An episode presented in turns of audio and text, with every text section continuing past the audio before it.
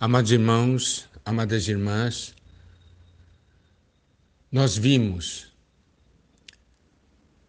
três experiências que o Senhor reservou somente para Pedro, Tiago e João. E nós vimos que em duas dessas experiências eles estavam com sono. Primeiramente, ali no Getsemane, como nós vimos, eles dormiram enquanto o Senhor vigiava. O Senhor havia pedido a eles: vigiai comigo. O Senhor havia falado para eles, depois que os encontrou dormindo, que eles deveriam vigiar e orar para não entrar em tentação e falou que o espírito, na verdade, estava pronto, mas a carne era fraca. Isso porque o Senhor os amava. O Senhor sabia o que viria pela frente. E que se os discípulos não vigiassem, orassem, eles iriam desfalecer na fé. Mas eles continuaram dormindo enquanto o inimigo estava muito, muito ativo. Eles estavam com muito sono. E eles dormiram. E vimos também que na experiência no Monte da Transfiguração, Pedro e seus companheiros, isso está em Lucas 9, de 28 a 32, eles achavam-se premidos de sono. E, conservando-se acordados, viram a sua glória. E já mencionamos a outra versão, diz que eles dormiram e acordaram, eles viram parte, mas haviam perdido algo. E a terceira experiência que nós falamos foi da cura da filha de Jairo, onde o Senhor manifestou aos discípulos o poder da vida, o poder de ressurreição. Mas o que nós precisamos compreender é o seguinte: essas são experiências profundas. Tanto que em Mateus 17, versículo 9, quanto a experiência no Monte da Transfiguração, nós temos o seguinte: e descendo eles do monte, ordenou-lhe Jesus: a ninguém conteis a visão, até que o filho do homem ressuscite dentre os mortos. O que quer dizer isso?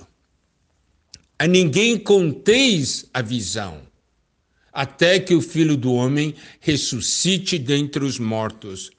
Isso quer dizer que essa experiência, o significado do que eles viram, somente seria entendido, compreendido, assimilado depois da ressurreição do Senhor. Isto é, quando eles tivessem o Espírito. E mesmo na experiência da cura da filha de Jairo, em Marcos 5, 43, diz: Mas Jesus ordenou-lhes expressamente que ninguém o soubesse. Olha só, experiências tão grandes, tão profundas, o Senhor diz: não é para contar. Por quê? Porque essas experiências não devem ser tomadas de uma maneira leviana. Você conta como alguma coisinha assim, olha, olha o que aconteceu comigo. Não é isso. O significado, o alcance dessa experiência é, uma, é, é um alcance muito, muito mais profundo. Você entende agora porque Paulo, depois de ter a experiência de ir ao terceiro céu e ir ao paraíso, ter, ter uh, se mantido em silêncio durante tantos anos?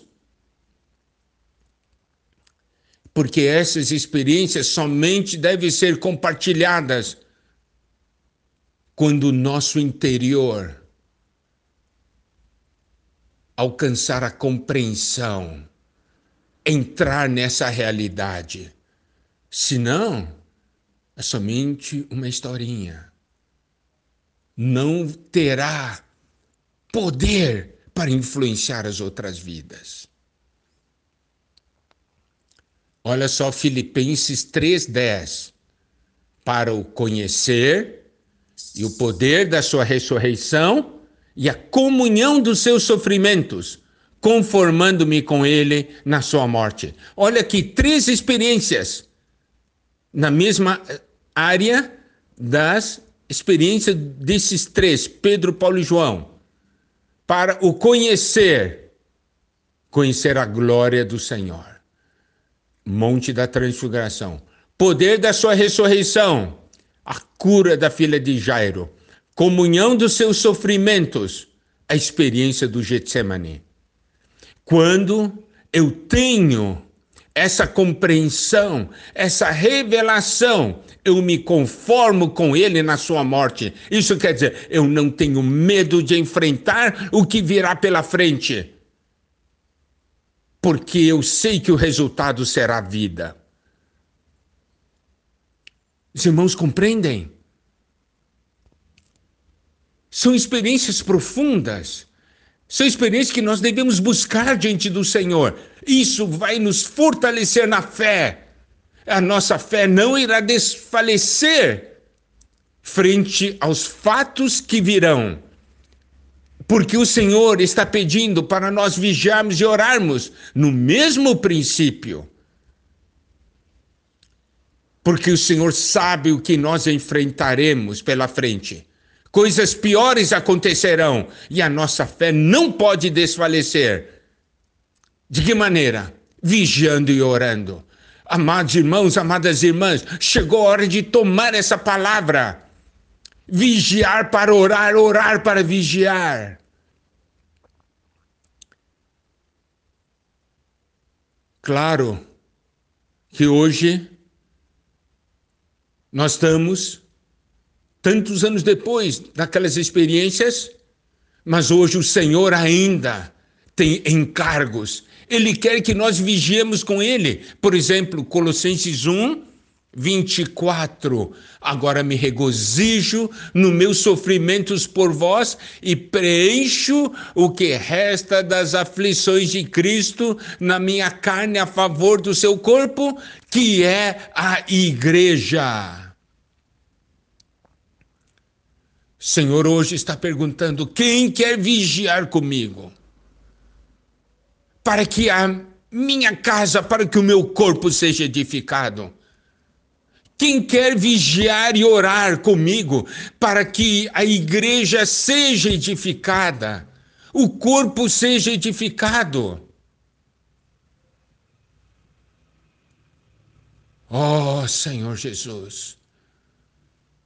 Em Romanos, capítulo 8, versículo 17, diz: Ora, se somos filhos, somos também herdeiros, herdeiros de Deus e co-herdeiros com Cristo. Se com Ele sofremos, também com Ele seremos glorificados. Quem está disposto hoje a sofrer com Ele? Ou nós vamos ficar dormindo? Amados irmãos, amadas irmãs, não é hora de acordar? Já dormimos tanto tempo. Quantas vezes o Senhor já falou conosco? Você ainda está dormindo? Você não percebe? Precisamos ver que enquanto nós dormimos, o inimigo está muito ativo. É hora de vigiar e orar.